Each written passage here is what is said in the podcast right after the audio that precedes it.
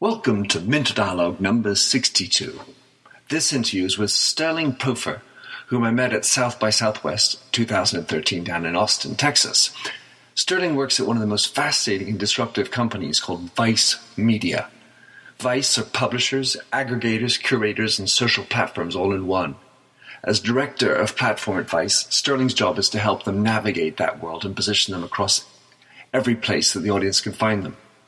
I believe that the lessons for brands are multiple. A stimulating discussion, to say the least. Enjoy the show.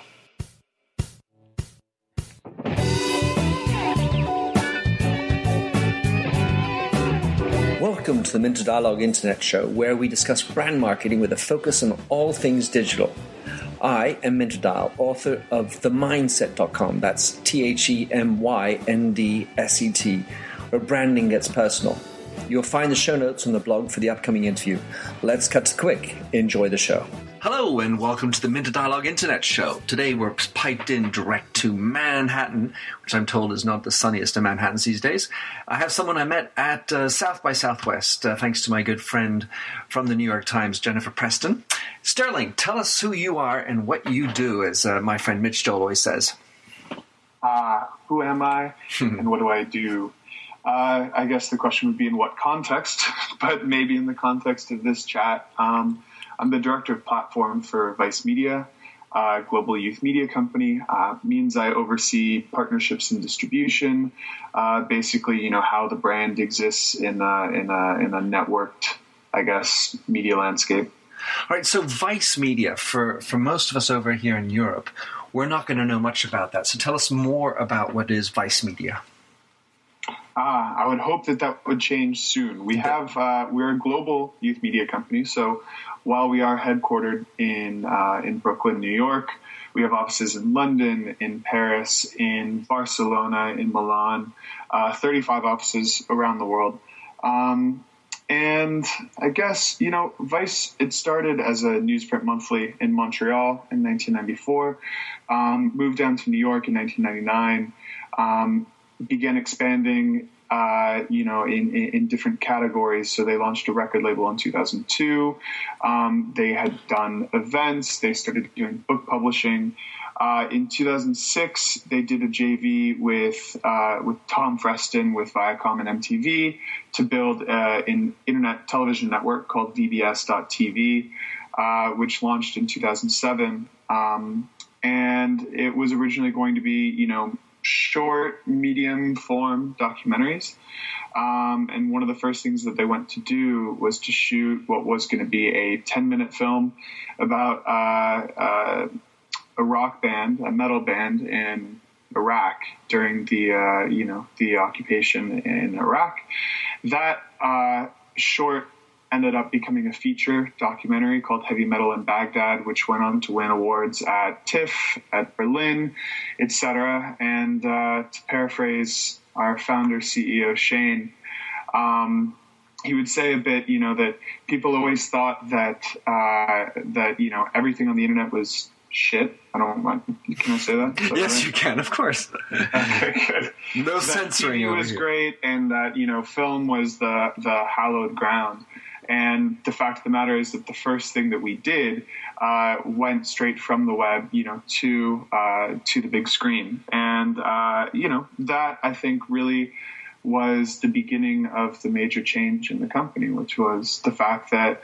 Um, you know, video delivered over IP did not necessarily have to equate with terrible, unwatchable, uh, short not because uh, just of the economics, but short because it, that was all that you could bear uh, type content. And so, uh, you know, the company doubled down, went really into video, and in 2010, 11, uh, we were finally able to buy the domain vice.com mm-hmm. back from the pornographer who lost all his money in the market crash and uh, we brought VBS and Vice Land, which was the online home of the mag, together, and uh, you know, they've lived happily ever after ever since.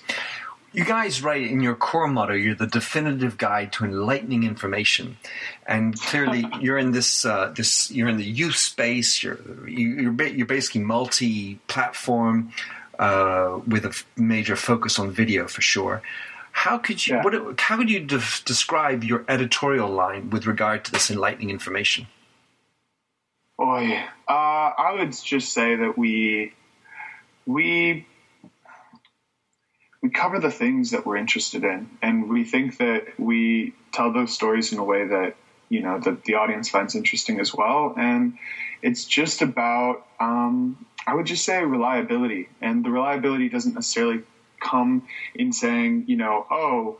Uh, I want to know about music, so I'm going to go to Vice, or I want to know just about fashion, so I'm going to go to Vice. It's it's a it's a view of the world through uh, you know through a cultural lens, um, and I think that people come to Vice because they want to be enlightened, uh, maybe not so much in the religious sense, but maybe more in the sense that. Uh, there are a lot of things that just aren't spoken about honestly mm-hmm. or transparently or candidly uh, in other media outlets because you know they define uh, their content output maybe by some mission statement written by someone who's no longer at the company uh, that was approved by their venture capitalists, et cetera, et cetera.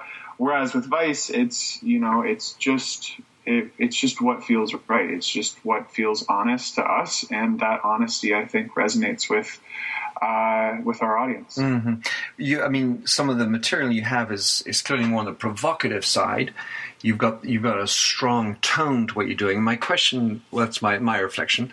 My question then would be: you are you are widespread. You're you're global in reach do you see any differences in the way different countries are absorbing and consuming the media that you're producing? 100%. Um, we, well, 100% and 0% to be, to be totally uh, honest about that. I would say that uh, it change. So the audience changes because some things stay the same and some things change, right? Uh, we, the way that the the executives have structured the company internationally is they've allowed uh, you know each territory to when they were building it out they basically had to make sure that whoever was going to lead that territory understood the fundamentals about what the brand is. And uh, then they have to you know the, the the founders have to sort of be a little bit hands off in the sense of allowing the person that they've entrusted to carry the brand in that territory mm-hmm. to mold and shape it, you know, to make it uh, relevant for that for that audience mm-hmm. because mm-hmm. you know you as as cultured and as sophisticated as the people who uh, who run Vice are, you know, they can't be of every culture at every single moment of mm-hmm. every single day so there's that, and I think that it's just a fundamental trust in making the right hiring decisions um, on that side, and then on the other side, um, you know, we do have content that uh, that is published in every local territory, but beyond that, what we'll do is we'll just track the sort of analytics, or we'll know a big uh, release that's coming up that we want to make global, and then we'll take things that you know that started or that were maybe done by the U.S. or that were maybe done by Germany or by Mexico or by Beijing, and then we'll take them and make them global releases. And the reason that we you know have found so much success in that is the fact that a lot of what uh, you know Vice is predicated on is um, I guess the you could call it the flattening of the world, the networking of the world, the fact that there is a global youth culture um, that has existed, I'd say in a lot of ways, uh, but that is sort of formalized by the internet. Um, and so the fact that kids in Stockholm and Shanghai and Sao Paulo can all be listening to the same thing, can all be wearing the same jeans, can all be, you know, interested in the same, uh, you know, music and culture and art, uh, I think is something that unifies the Vice audience globally. And mm-hmm. honestly, like for me, being of the target, you know, like the target, uh, you Gen Y, you of, of that, of that, you know, of that demo, like I feel that way. I do feel that way because I have my friends around the world and we are interested in a lot of the same things. And to make it feel like you know, I am part of a culture that is beyond Williamsburg, Brooklyn is a really, really nice feeling. Well, yeah, so you have this notion of a like something that cuts across all cultures and yet has local flavor because you know each country has their own material has their own, has their own bent and and so you it doesn't so you, you have to sort of something like you have a a cultural share but then you have a local dive dive down you know what I mean? I would so, agree with that. Yeah. Yeah. So, um, Sterling, you are responsible for partnerships and uh, partners and distribution, correct? Yeah, I mean, platform is such a uh, nebulous word, but yeah, I mean, basically, uh, you know, there are any number of places. I mean, it depends how uh, jargony I want to get in sort of like user experience uh-huh. stuff, but you know, there are different places where a user uh, can come across the Vice brand or would expect to come across the Vice brand or would hope to. Uh, and that is from a device perspective. That is from a an app perspective. It's from a social platform perspective, from a publisher platform perspective, from an aggregator, et cetera, et cetera. So, you know, just to put it in some real context, that means that I look after how we work strategically with Facebook, with Twitter, with Foursquare, with Tumblr, with YouTube, with Hulu, with Amazon, with Netflix, with the Huffington Post and CNN and the Daily Beast and the Atlantic, uh, with Roku and Boxee and Apple TV. Uh, and Xbox and the like. So that's kind of you know it, it's it's it's hardware, it's software, it's social, it's it's it's everything basically, and it's how we look at that audience across those areas, realizing that they're often the same people across different devices or different touch points, and just making sure that we're there uh, in the right way, and then that we create pathways back to uh, you know to basically come into the Vice fold and to discover the brand, to find some content and then to, to realize that you know this is something that they want to stick around with so then all of a sudden we can build that recurring audience. It's fascinating. Uh, just listening to you because i'm just thinking about how more traditional media must must view you as some sort of strange beast or at least what you're trying to do is completely foreign to what they've ever been brought up to do. When i i don't know i think that the analogy that i have settled on that I that I like the most is I just see what any modern day media brand and frankly any any consumer any CPG brand any anything uh, I see it as political campaigning. I honestly feel like it's the it's it's the right analogy because you have a central message, right? Some central value proposition, which in politics you call your platform, and uh, then you realize that you have to contextualize that platform, that message for the different constituencies that exist.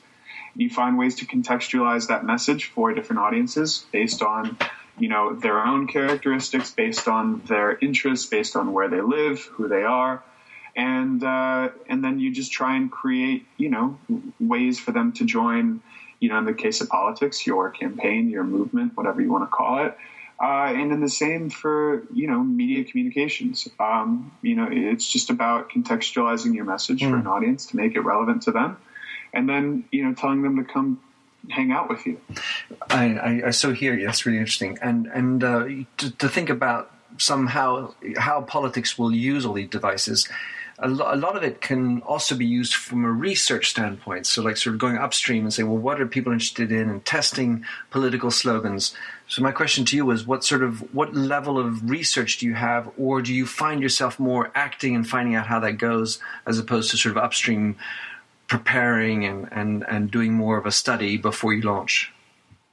Well, it depends on what aspect of the business you're talking about, right? Because if you're running display media, obviously you can run that in such a way that, you know, campaigns can optimize on the fly. You can run multiple pieces of creative and see what sticks. Uh, that on that side.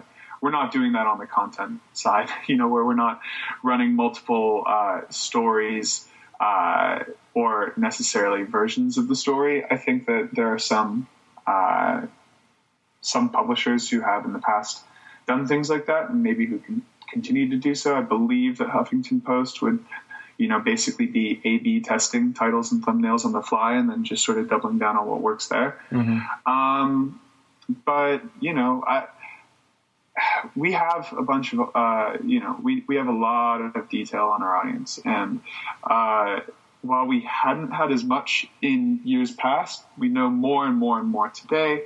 And really what it's done is it's kind of reinforced a lot of the things that we sort of inherently knew.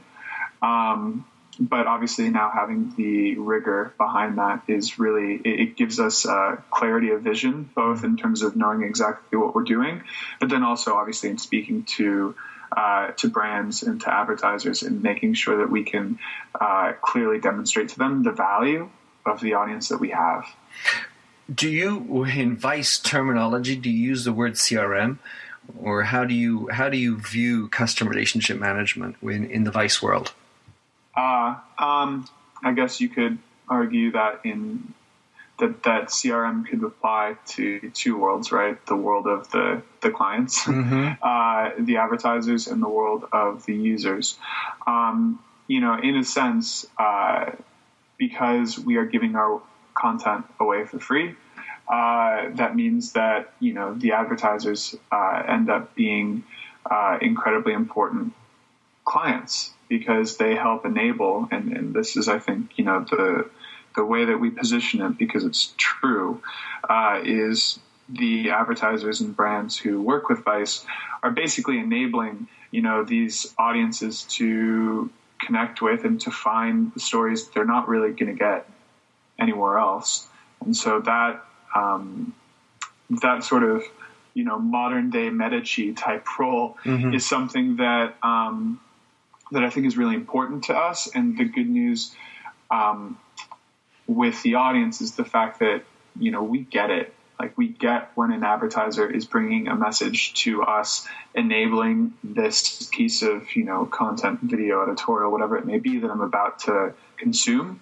Uh, and you know we we get that and we we attribute that value to the brand mm-hmm. which is a very good thing. So to answer your question about crm in CRM on the brand and advertiser side, you know, we have we we look after that um, as well as uh, anyone can, um, and we're only getting better at that. It's it's it's you know it's really interesting because we have so many media brands under the Vice Media portfolio, and that's growing. And then you multiply that out by territories, and then you think about the way that brands are structured.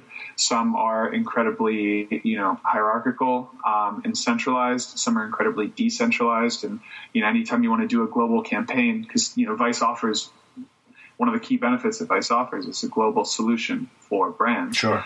But oftentimes, you know, someone senior at a brand may love it uh, but then it's like, okay, great, let's all get buy-in from all the geos because you know they all have their own uh, budgets that they have complete autonomy over. So then you you know you end up going on the road show. Mm-hmm. Uh, so for, to that end, CRM is incredibly important for us on the brand side. On the user side, um, you know we had a user registration system in the early days of VBS. Um, and then we got rid of it when we moved to Vice.com. We this year will relaunch a user registration a uh-huh. user registration system, mm-hmm. and you know the the key to that, um, which would give you a lot more data on your users, of course, and a lot more of an ability to communicate on a sort of like census basis with your audience. You just have to communicate the value of what it means to register and so you sure. have to obviously have something that uh, that that you can offer that's meaningful. So mm-hmm. yeah, um, so we know we know a bit. You know, we know a decent amount um, when it comes to. Uh, De- like census based detail. Right. It's more like you have anonymous data on people's traffic, but you don't know them nominatively because they haven't registered. Right. I mean, we do have nominal data in some places, mm-hmm. but being able to look at that, you know, in the aggregate, sure. uh, can almost by definition only come from having a user registration system. Um, and we will have one. Shortly. So you guys have signed uh, partnerships with some of the biggest names that I I saw I seen between Intel, Dell, GE. how do those um, how do those get signed? I mean, who, who's going after those? You, you, you go to your headquarters and and uh, and how do you discriminate between these partners, or what are the defining characteristics, I should say, if put it on a positive spin, on how brands associate with you? Hmm. Um, I think that brands come to Vice when they want to have an honest and open dialogue uh, with with youth, right? Mm-hmm. Depending on the territory, it could be global, it could be territory by territory. And what we do is we, you know, we explain the fact that the best way to communicate and to cut through the clutter with youth is to add value to their lives, right? Stop interrupting them, stop uh, getting in the way of what they're intending to do and actually be the thing that they're intending to do. Yeah, participate be a part of them. that. Mm-hmm. Participate in that. And, you know, like the thing that we said now that our chief strategy officer Spencer had said for years is, you know, brands need to think and act like media companies. Mm-hmm. He was saying that in 2006, you know, cut to 2009, 2010. A lot of people are saying that, and every brand is automatically a publisher, you know, by the fact that they have Facebook and Twitter accounts. Um, so, you know, the the next sort of turn of the screw for that is to say, you know, like how are you not only going to publish, but how are you going to make what you're publishing meaningful, valuable? Um, mm-hmm. Yeah, and how are you going to add value to people's lives, like. So that was my that was my feeling is that you you're going to be dealing with some large corporates, and I know many, and and they come to you with this message like, "Oh, I've got the greatest product. I want to sell it." Well, okay. So then then the conversation gets a little bit more textual. All right. Well, listen, you know, I know you want to sell, and maybe we can find some better content. And how does that conversation go along? Because I mean, if they're the ones paying, they're the clients. You have this sort of tricky situation where you're trying to vet and help them become more powerful, more meaningful, more relevant, and yet they kind of have the me, me, me approach. Uh, how, well, how does that conversation go? Carefully. um, no, it, it, it, all depends on. I don't want to say this. Maybe the sophistication of the brand, but also the sort of freedom that the you know brand managers, the brand stewards may have in terms of what they're trying to accomplish. And I think that what we do is we start by saying, what, what are you, what are you looking to accomplish? And, you know, what are the key things that you think will get you there? What are the key things that you think may be standing in your way? And then we just have a very honest conversation about it. And, and, you know, we firmly believe that, uh, the creation of high quality, high value, um, content is is the key to cutting through the clutter and to developing a meaningful relationship um, with the audience. Obviously, the brand uh, has to follow that up kind of with everything else that they're mm-hmm. doing.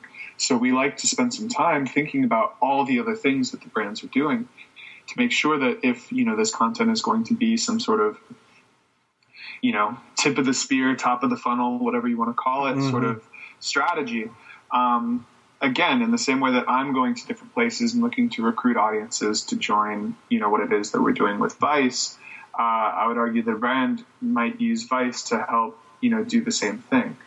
Um, so it's just a matter of listening mm-hmm. and of uh, of having a dialogue back and forth, and then what we'll do is we'll you know we'll we'll listen, we'll understand, and then we'll come back with a recommendation. We'll come back with a beautifully designed, beautifully thought out proposal, and we'll talk through it. And you know if it works, fantastic. Uh, if it's going to end up being you know something that uh, where the brand's needs are seemingly irreconcilable with ours, then mm-hmm in that incredibly rare circumstance, uh, you know, we we we have. Choose things agree to disagree. Done, you know? well, yeah, I, I like the um, well, you know, listening to you, yeah, I like to think of this this notion between coaching and coaxing coaxing people along and and so I think us who may be closer to you in particular closer to the audience and and this notion of a tangible, valuable content, we end up having to sort of adjust people's attitudes and mindsets to allow them to to see the light, the enlightening part, if you will. So, um, Sterling, um, uh, wanted to ask you. You guys uh, entered into an agreement with WPP a couple of years ago, right? Yes. And how how did how has that changed? Because I know a lot of the folks at WPP, and I was just wondering what what what did that change anything demonstrably, or has it just been of a silent uh, relationship? No, it's been uh, very very helpful. Um, I don't know, I don't know what level of detail uh, you know I, I, can get into, but the fact of the matter is that um, WPP and Sir Martin um, SMS, as we like to call them. uh, very uh, presciently saw that you know that the advertising landscape was changing in fundamental ways, and that WPP needed to uh, find strategic ways to evolve its thinking and its capabilities. Right, I think that that's a fairly uh, safe uh, and, and, and, broad thing to say about mm-hmm. you know the changing advertising landscape. And the question is for companies as big as WPP, uh, who would have the uh, the foresight and the tenacity and the capability to to be able to act on that insight? Mm-hmm. Um, and Sir Martin did, mm-hmm. um, along with you know the the folks at Group M. Um, and and others in the WPP Mark, family. My friend Mark Read amongst them. Mark Read amongst them, um, and you know they they pulled the trigger, and as a result, um, Vice and WPP have been able to sort of you know explore this path together and mm-hmm. to try and come up with really smart, innovative solutions for its clients. Um, that said, you know, Vice is not not uh, a WPP exclusive, uh, you know, partner, mm-hmm. um, so much as uh, you know we have the benefit of being very, very good friends. Mm-hmm. Interesting. So, um, when you talk about all these different channels that you're dealing with, the devices, the apps, the platforms, how, is there how how would you describe the biggest challenge that you face, Sterling, uh, within the Vice Group, and managing all these the, these apps, and what kind of advice might you have someone else trying to grapple with them all? Oh man, um, I have I have these conversations with uh, with friends and peers in in this uh, in this world. It's really tough. I mean, there are a lot of different things to to think about. One is uh, there's the pressure to check every box just to sort of be able to say, look, we're here, we're here, we're there. I I don't think that you should be everywhere for its own sake. You have to be everywhere in the best way possible because, you know, what do they call them? Uh, moments of uh, moments I, of I truth. Remember. Moments of truth. Moments of truth. Right. There you go. Right. Well, you, right? You like, want, and, and if it's and if it's a to be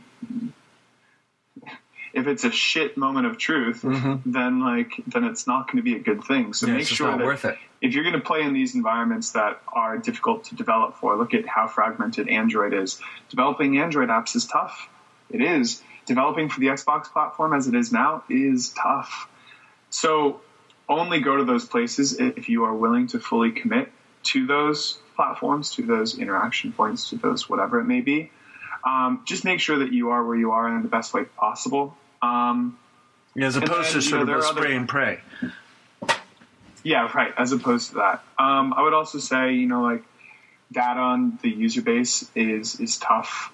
Um, you want to be able to see that, you know, uh, the Harvard Business Review wrote a piece on advertising analytics 2.0 a few months back, and they talk about this thing that obviously was probably uh, stated somewhere else, but I found it up there. Is this idea of swim lane measurement, which is you know when you're looking at the ROI of one communications channel over the other.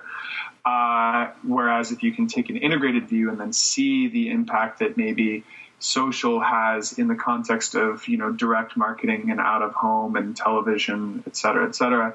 Uh, you know that seeing that and being able to look at an ROI um, that you know that on, from a brand perspective, eventually they want to quantify down to, you know, an increase in sales, or if it's a film release, you know, to butts and seats on opening weekend.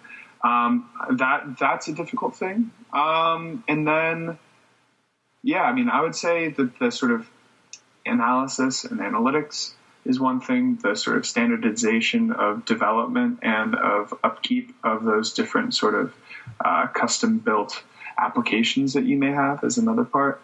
Um, and then also just like making sense of it. I used to think that I could, you know, put neat little categories, social platforms, publishers, aggregators, curators, this and that. Mm-hmm. I realized that they're really like, uh, what happens when YouTube starts commissioning uh, commissioning original content? Right. What happens when yeah, selling BuzzFeed starts writing things, you know, for for for on behalf of brands? What happens when you know, all of these different things happen. They end up conflating so much that I think you just have to kind of accept the the the complexity and not try and define it. And it's a very sort of like Buddhist view to take, you know what I mean, on, on the advertising and media landscape. But, you know, you kind of just have to accept it all as one thing. Uh-huh. I had this friend, my friend of mine uh, in the UK um, television company. He said exactly the same thing, and and it's sort of it's just not easy for traditional minds to compute. People who have been to business school and have had thirty years of success, you're telling them to sort of accept chaos in in in, in a certain way, and that's hard for them to manage in their heads but it is the way. Well, Sterling, I don't want to take up any more of your time. It's been great to share with you. I've uh, I've had a scintillating time listening to you. Uh, Sterling, can you tell us um, how anyone could track you down, or follow you, or connect with you, or anything else you'd like to tell for people to uh, track down? Sure. Um, well, the the Vice websites, our main site is at vice.com. Um, Noisey is our music brand. That's noisey, N O I S E Y dot com. Um, Motherboard is our tech site, which is at motherboard.vice.com. Um, we have a number of other properties which you'll be able to find from there. Um, me personally, I tweet incredibly infrequently, may just be broadcasts of Foursquare check-ins at Sterl the Whirl. Uh, my high school school AIM username, S T E R L T H E W H I R L. Um, and otherwise, I don't know. I'm on LinkedIn, I'm on Facebook. Uh, and yeah, my last name is Proffer, P R O F F E R. Well, I'll put all of that into the show notes. Sterling, thanks again for spending this time with me. I appreciate it and um, look forward to staying in touch and tracking down some more Vice, uh, Vice content wherever they may be watch the show on HBO. All right, we'll do. Thanks a lot, Take care. Thanks for having listened to this recording of the Minter Dialogue Internet Show. You'll find the show notes on minterdial.com, where you can also sign up for my weekly newsletter at forward slash subscribe. If you like the show, please rate it in iTunes and don't forget to click the handy Facebook like button or to tweet it out. In the meantime, please come join the conversation at Minter Dial or catch me on Twitter at MDIAL. Happy trails.